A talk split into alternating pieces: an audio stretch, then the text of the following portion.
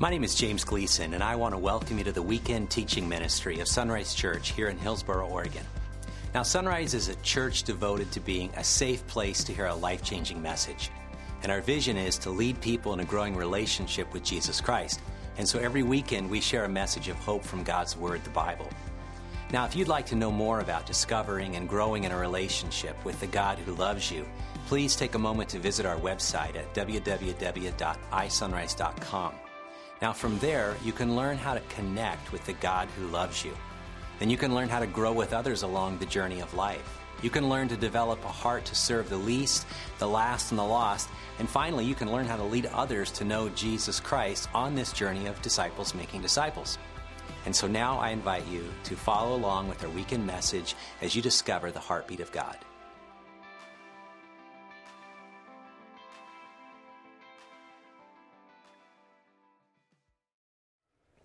In the 1960s and 1970s, uh, a psychologist named Walter Mischel conducted a series of experiments that today we now know affectionately as the marshmallow test. Some of us are aware of that. It's a pretty fascinating study. He examined uh, uh, four year olds, okay, four year old children, and, and the whole test was simply this he would put a marshmallow in front of a child sitting at a table, and he said, uh, Okay, if you can wait 20 minutes before eating this, you will receive another marshmallow. You'll get two. It's two for one deal, right? And then they, he left the room, and of course, cameras were on, and you would sit there and you would watch the children. And uh, those children that waited 20 minutes did. They, get, they received the reward. They got another marshmallow. Uh, those that didn't, that was it. They just, they were done. They got their marshmallow and they wondered why was that a test, right? Uh, but the fascinating part about the research was what happened when he studied these children over many, many years, several decades. And what he discovered was unbelievable because those students, those children that were patient, uh, had developed some internal, and they're only four years old, some internal, what he called cooling strategies. The ability to wait. Instead of grabbing the marshmallow and eating it now, uh, they were able to have these delay abilities. Uh, they had resources. Somehow they had skills at four years old to plan ahead, to conceive of a greater reward and to offset the brain's greedy demands for instant gratification. That's what he wrote about in his scholarly work. Now, then he studied the children over the years, and he discovered that as these children made their way into and through adolescence, they were different than the students that had grabbed the marshmallows and eaten them right away. In fact, those that had the ability to wait were better adjusted in life, uh, they were more dependable in life. They scored an average of 210 more on the SAT, you know, in order to go to college. Uh, they exhibited specific traits even later in life, including higher self esteem and self worth, lower rates of obesity, lower rates of drug use, lower rates of divorce, and lower rates of depression. Now, how many of us would have just grabbed the marshmallow? And, and the marshmallow of the neighbor next to us, right? Yeah, just take over the room, right? There's something inside you and me that wants what we want, and we want it now, right? There's just this natural urge. And I think in our culture, in our Western society in America, we're so blessed. We have so many of these blessings that we have come to expect them. We feel like we're entitled to these things and we need them now. We deserve them now. Waiting is hard for us. And the question is why? Why is it so hard to wait when you know that there's a greater reward if you wait? Well, I think we all think we're the exception, right? That somehow, if you knew my circumstances, if you knew my situation, if you knew what was going on, if you knew what I needed, then you would understand why I don't have to wait right now, that I can do it right now. And I think we just desire this instant gratification. Instant gratification is just defined as the desire to experience pleasure or fulfillment without delay or deferment. That is our culture. Everything we are in life is about instant gratification, that we want it now because we somehow deserve it. And it's the opposite of delayed gratification. When you and I succumb to instant gratification, the desire to experience pleasure and fulfillment without any deferment, then you and I begin to be entitled. Now, I wrote down some ways that instant gratification has shown up in my life, and I'd like to kind of walk you through some of these. And, and I'm not condemning you, uh, but you're probably going to fall into it with me. Um, indulging in junk food versus healthy snacks, right? Anybody ever succumb to that instant gratification? Come on. Eating unhealthy fast food versus a slow, nutritious meal, right? I mean, come on, you're driving along. It's one of my big problems. I'm driving, I'm busy, I'm busy, I'm busy, and there's a Taco Bell everywhere, right? And they have Doritos. That's healthy, somehow. Uh, but it has a Diet Coke, so it kind of counters the whole thing, right? uh, hitting the snooze button versus getting up early to exercise. Anybody just like again and again snooze button? I, nobody's explained this to me, but if you can, please after service or email it to me. Why the snooze button is always nine minutes? Doesn't matter what kind of clock you get. It's always nine minutes. There must be some circadian rhythm or something where you're just starting to fall apart, and boom, all of a sudden you wake up again. It's a torture to test, right? but hit the snooze button versus getting up and doing something, potentially exercising. Going out with friends versus finishing schoolwork. Anybody struggle with that? Or, or homework or something to do. I, I finished my doctoral work a year ago, and, and I had to write this on the wall as I came down the stairs. And it sat there or hung there on the wall for a couple years. It said, Live a little, die a lot. Or die a little and live a lot. And that was my challenge. Often I chose to live a little. Because that's easier because I want it now, right? It's easier. I mean, I, I, have such ADD sometimes that it's just I get distracted. I just want that one thing. Then it ends up taking me forever. And then I suffer as a result of it, right? Versus saying, I'm going to choose the greater reward right now. Well, staying out late with friends versus getting a good night's sleep. Anybody struggle with that? Me, it's more about staying up late, whether working on the computer or watching endless cat videos on YouTube. Uh, buying on credit versus waiting until you have enough money, right? That's the American way. That's just how we do it. And, and it's like 72 easy payments. None of them are easy, right? And, and so we just think that's what we, that's just kind of how it works. We know nothing about the old way of life, which was you save up money until you get it. Or even the old layaway plan. You have to be really old to understand layaway. But layaway was where you put money in and you didn't receive it till you paid the last payment. And that's so un American today. We can just whip out our credit card and get it now. And 36 years later, we've paid off the debt, right? Compounded interest has destroyed our future. But that's instant gratification. And then finally, uh, staring at a screen versus achieving a long term goal. Uh, these devices, as, as fascinating as they are, as helpful as they are, um, are really distracting with notifications that pop up all the time, with uh, a countless number of, you know, Candy Crush games and, you know, all kinds of you know, wonderful Clash Royales and things like that. I mean, you, you, can, you can do this all day long. You can spend your life on Facebook. And it's not really life. And, and we know by research that you're more depressed after you spend time on a screen because it doesn't give you life, it takes life away. But those are examples of why, you know, we exhibit or how we exhibit this. And I would like to say this that the marshmallow test shows us, as strange as it might be, that there is a value in waiting. And when we can develop the discipline to say no now so we can say yes later, there's a greater reward. And we discover and we learn that there is something that will change us. It's proven to change our diet, our mental health, our career achievement, even our entire outlook on life when we can choose to develop discipline.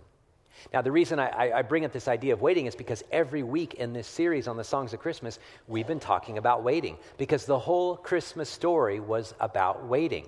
If we go way back in time, we discover this. We, we not only saw Elizabeth and Zechariah, they had waited their whole life to have a child, and finally, in their old age, the angel Gabriel says you're going to conceive and have a child. I mean, obviously, not only that Joseph and Mary's story, where Mary is a virgin, and yet she's going to have a child by the Holy Spirit. They had to wait nine months. But the truth is this is that when you really look at the Christmas story, it starts hundreds of years before Mary and Joseph.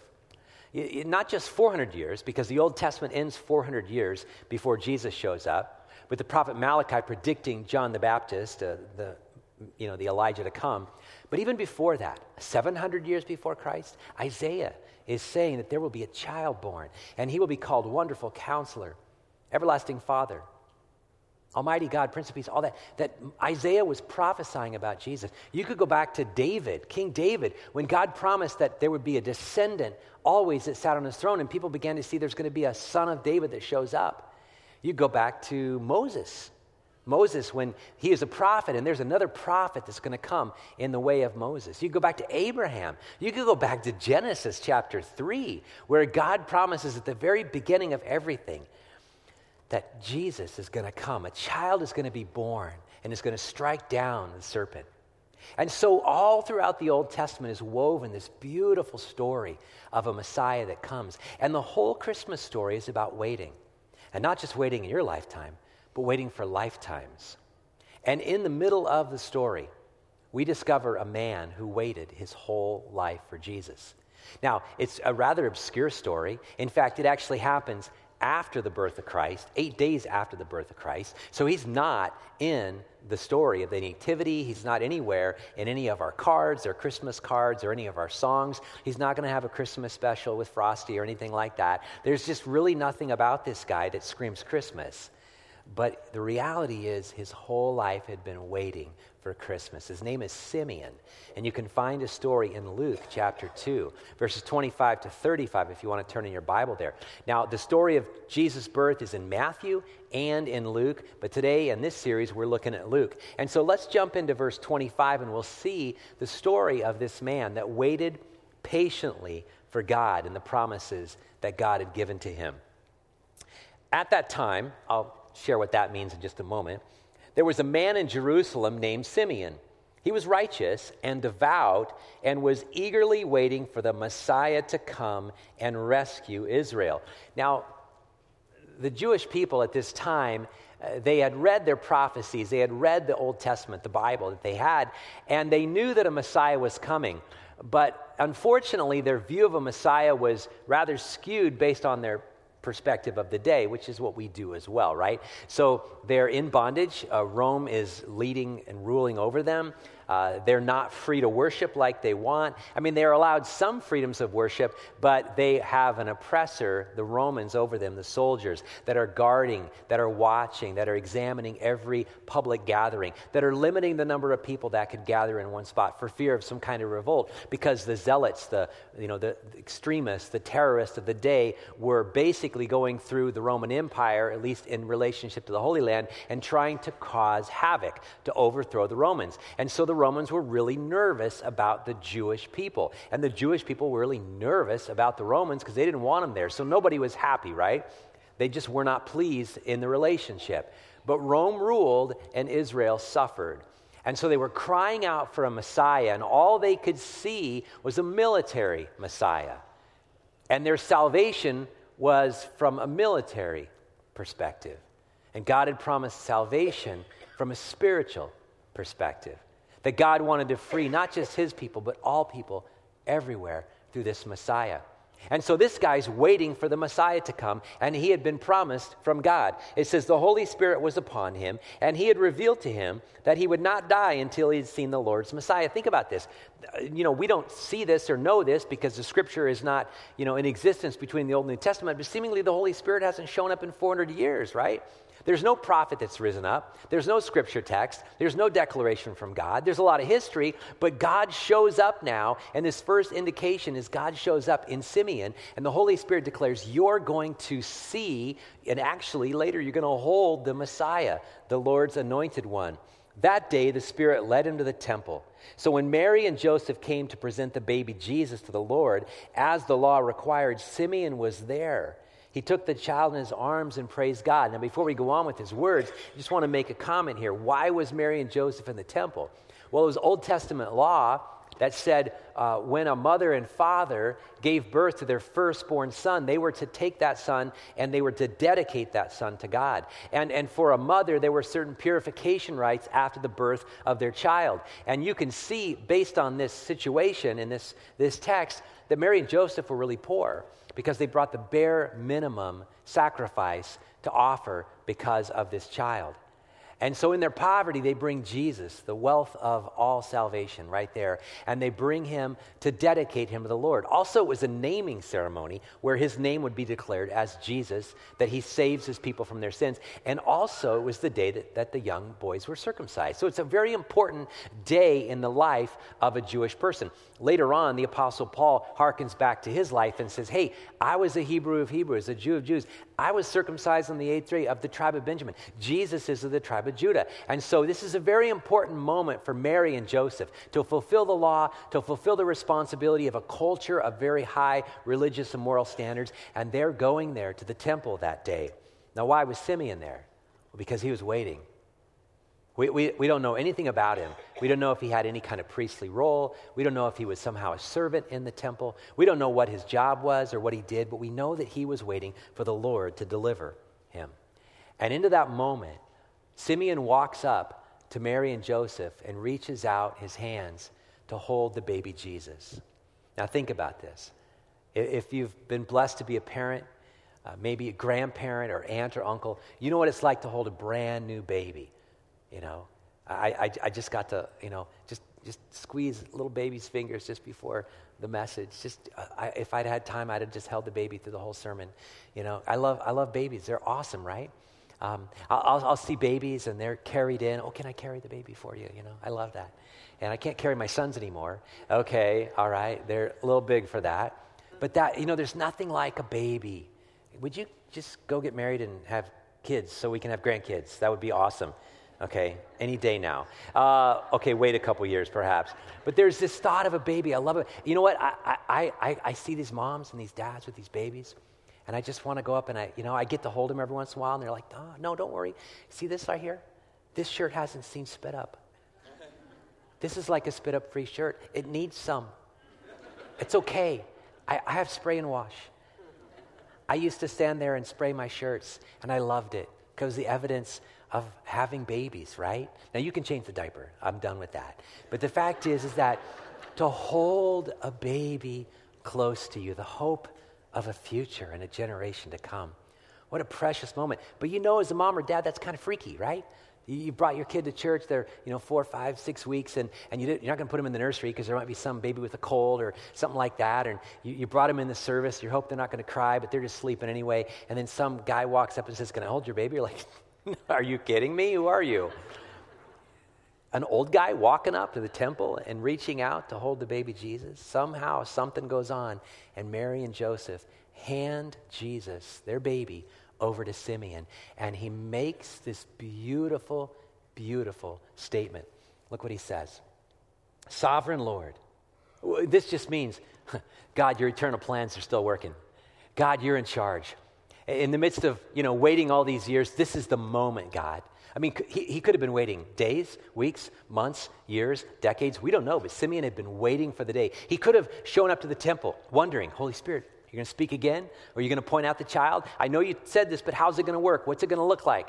And now all of a sudden, this is the moment. Sovereign Lord. The early church prayed this when they were in the middle of persecution. They go, Sovereign Lord, you're large and in charge. You can do anything you want. And you've appointed this time for this moment, for this experience. Sovereign Lord, now let your servant die in peace, as you have promised. I have seen your salvation, which you have prepared for all people he is a light to reveal God to the nations, and He is the glory of your people, Israel. Simeon basically says, God, I, I can die now.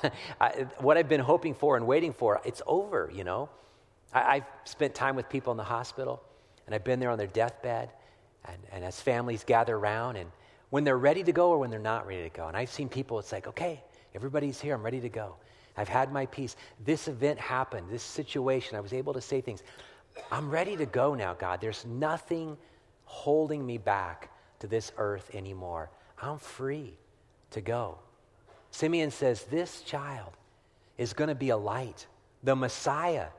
Not just that I get to hold, but the nation, our people, the Israelites get to experience. And not just the Israelites, but all of the earth, all the Gentiles everywhere will see him as the light of salvation. I have, I've held your salvation in my arms. I have seen it, and I can go now.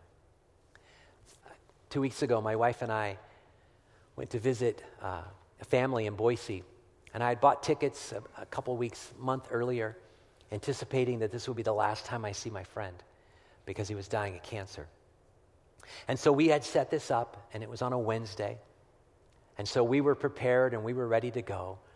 And two days before, on Monday, my birthday actually, I got the call that he died. And uh, my heart ached. I, I was filled with tears. He's a very dear person in my life. He mentored me, he taught me how to pray.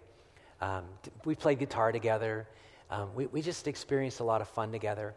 And we were on a journey for five years when I was a youth pastor in Boise. He was just the dearest friend, he and his wife. And then their kids, I got to have all kids in the youth group, and so I discipled for their kids. And, and um, my wife and I decided to go anyway. So we went to Boise and we were able to engage in that and, and, and you know, just be a part of their morning and part of the celebration because Lindsay knew the Lord and he just wanted to go, you know. The cancer had been there for far too long and it had come back after being gone and he was ready to go. And we were able to not just be blessed by being there, but be a blessing to them and serve them in some ways. And well, when, when the night was, you know, basically toward its end, and the grandkids had gone home. Um, Joy, her, her, his wife, and, and the kids were gathered there. My wife and I gathered them together on the sofa in the living room, and, and I shared this with them, which is the word that Simeon used when he said, Okay, now I can die. It's the same word, actually, Paul used when he said to Timothy, Okay, now it's time for me to die, my departure. It's a word that means to loosen.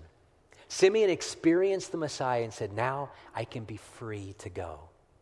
This is what the word means. The word uh, was used when you would take a slave and set a slave free and take the shackle off, loosen the shackle. The word was used when you would loosen the mooring ropes of a ship and let the ship sail off to the next journey. The word was used when you would take um, this tent and you would break the tent down. Maybe it's a military tent. And you would pack it up and you would go on to the next part of your destination. The word was also used when you would take a beast of burden and you would release it from the cart and the, the yoke and you would free the animal from the weight. And in many ways, those who pass from cancer have all those experiences. In fact, the Bible says all of us, when we pass from this life to the next, we're not experiencing the end. We're experiencing the beginning, the real journey. And, and that's what Simeon is saying. In my old age, I'm ready to go and finally live. I'm ready to be loosened from this earth. I am done. I am going on because I have seen your salvation. And then he gives this amazing prophecy about Jesus to his mother Mary. Take a look at these words. It's so beautiful.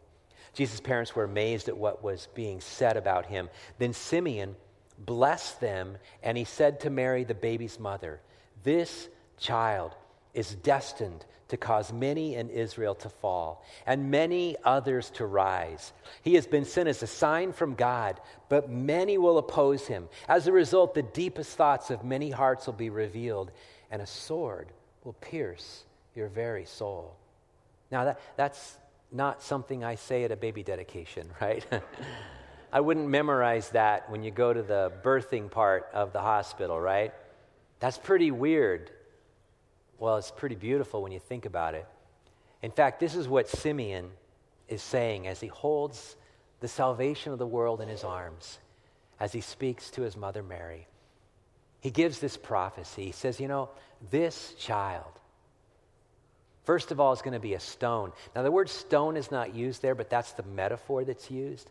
Because the Bible in the Old Testament, the Jewish Bible speaks about God as a stone, but also God's people as a stone, being carved out and hewn out from a rock so that we are God's people. We're the building blocks of God's kingdom, of God's family, of God's church. But it, what happens, an amazing way, is that later Jesus becomes to be known as the cornerstone, which is the chief stone, the one that you start and build the whole building on. And so Jesus is the cornerstone. So Jesus is a stone that we can stand on for salvation. But also, we know as we read the story of Jesus' life, he was a different kind of stone. He was a stumbling stone for people. There were many Jews that received him for salvation, and there were many that just discarded his words. The religious leaders, by and large, not all, but by and large, they didn't stand on the cornerstone of Jesus for salvation. They stumbled over the stone of Jesus as they refused to believe they were offended by him. My friends, I would say the same thing is true today. Jesus is a stone, and you will either stand on him for salvation or you will stumble over him and be offended. And in our modern day and age, the idea that we need salvation is an offense. It's just a putrid thought to think that I can't make it on my own, that I can't work my way, that I can't achieve my way, that by my morals or my values or my ethics or whatever I decide to do, that I'm going to throw off all these things that are supposedly God's laws and I'm going to make it myself. It's an offense to say that you have to come to Jesus for salvation, but my friends, that's Jesus. He's an offensive God sometimes because he says, unless you're able to become like a little child and have the faith of a child and humble yourself and confess your sins, you can't have this salvation.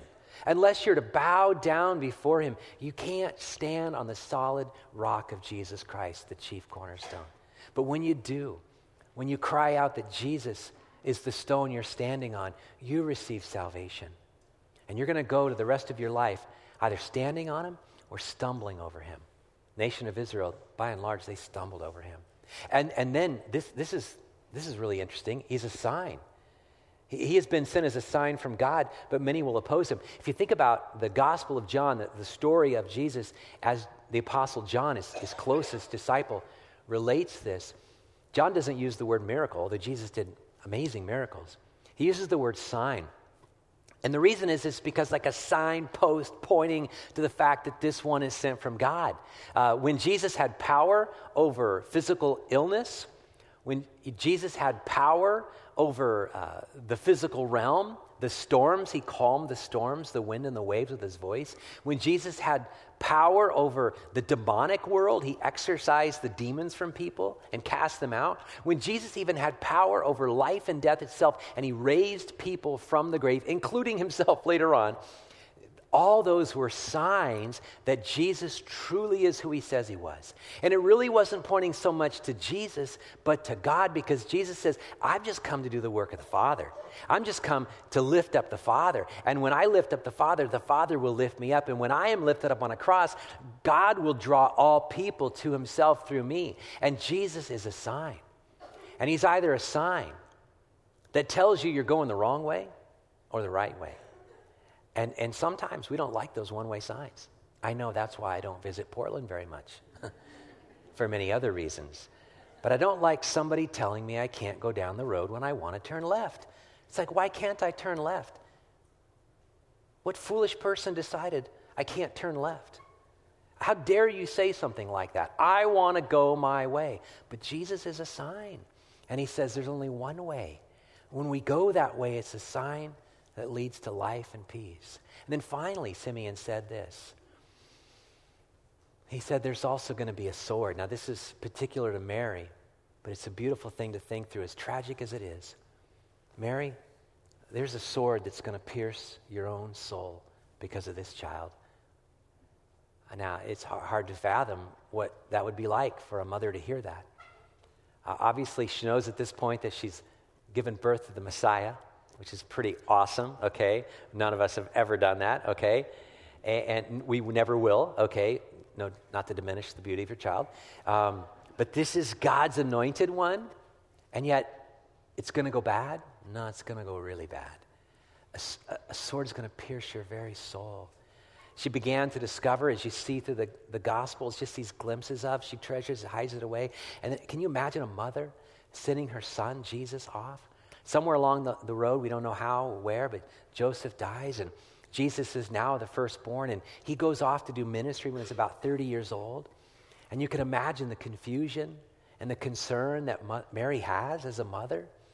And so here, you know, this is her son.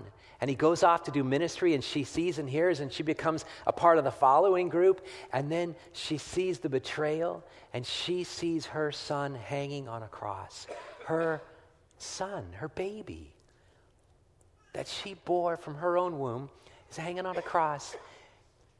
And, and, and, everybody else is either mocking or jeering or laughing, or the disciples are weeping. And her son looks down from that cross and he says, Mother, behold your son. And he points to John, his best friend.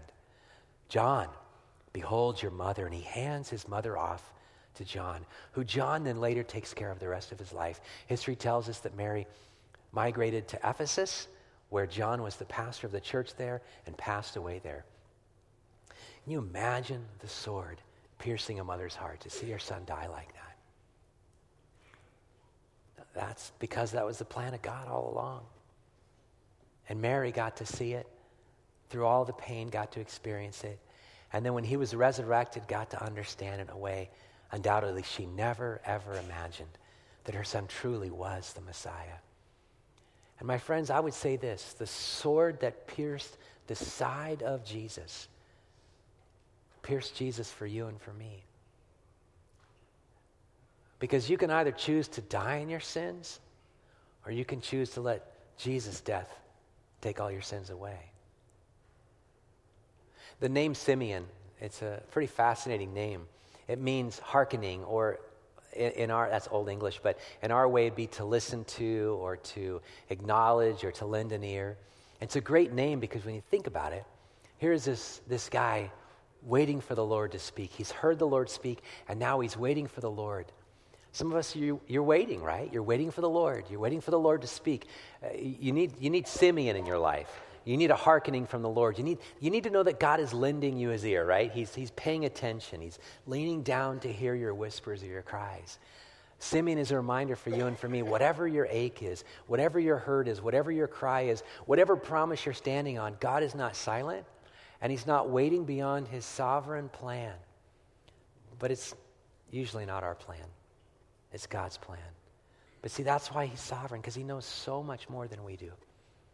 And, and, and it, I just finished the book of Hebrews in my daily Bible reading, and I'm telling you, most of those people that are heroes of the faith, they didn't get to see it in their lifetime. In fact, they were looking for a, a future blessing and a future city and a future promise to come through. And, and the Bible says that the world wasn't even worthy of them because of their faith in God. And my friends, we miss out on growth when we are not patient. We miss out on blessings when we grab that marshmallow. we miss out on the Holy Spirit's work in our life to refine us and purify us and strengthen us when we just short circuit it and grab it because we want it now. But when we learn to wait, when we learn to cry out, we will discover that our God hears us and He lends an ear and He pays attention to our cries. And if we're faithful, my friends, our God will show Himself to be so much more faithful. If we choose to be patient, our God is immensely patient.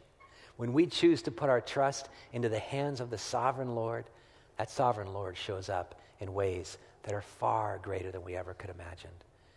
And so I, I don't know what you're waiting for. I, I don't know what the cry of your heart is. Is it a restored relationship? Is it something that's gone wrong in your family, in your job, in your marriage, in your finances? Is it a hope deferred, a dream that just hasn't come true?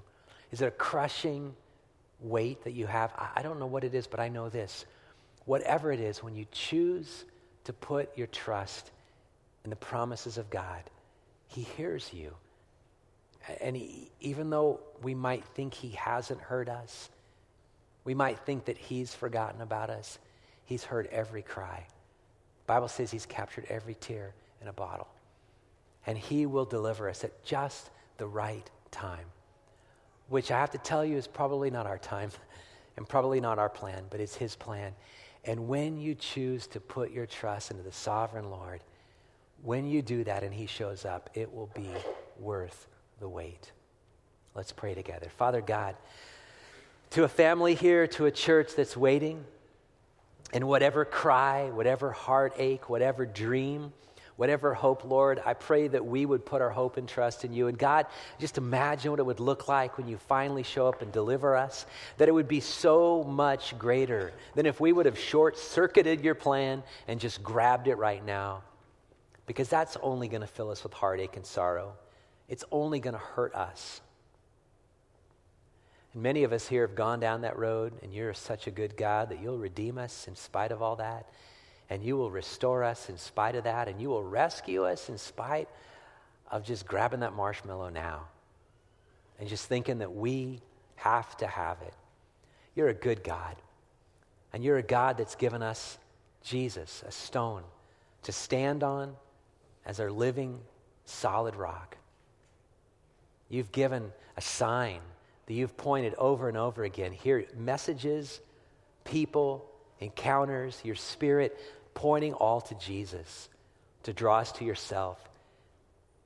Our Savior died by a sword finally being pierced into his side on that cross, and the blood and the water flowing out as an indication that he was gone as he gave up his spirit because he suffered for us. And so, Father, may we put our trust and hope in you and you alone and wait for the day of your salvation. We pray in Christ's name. Amen.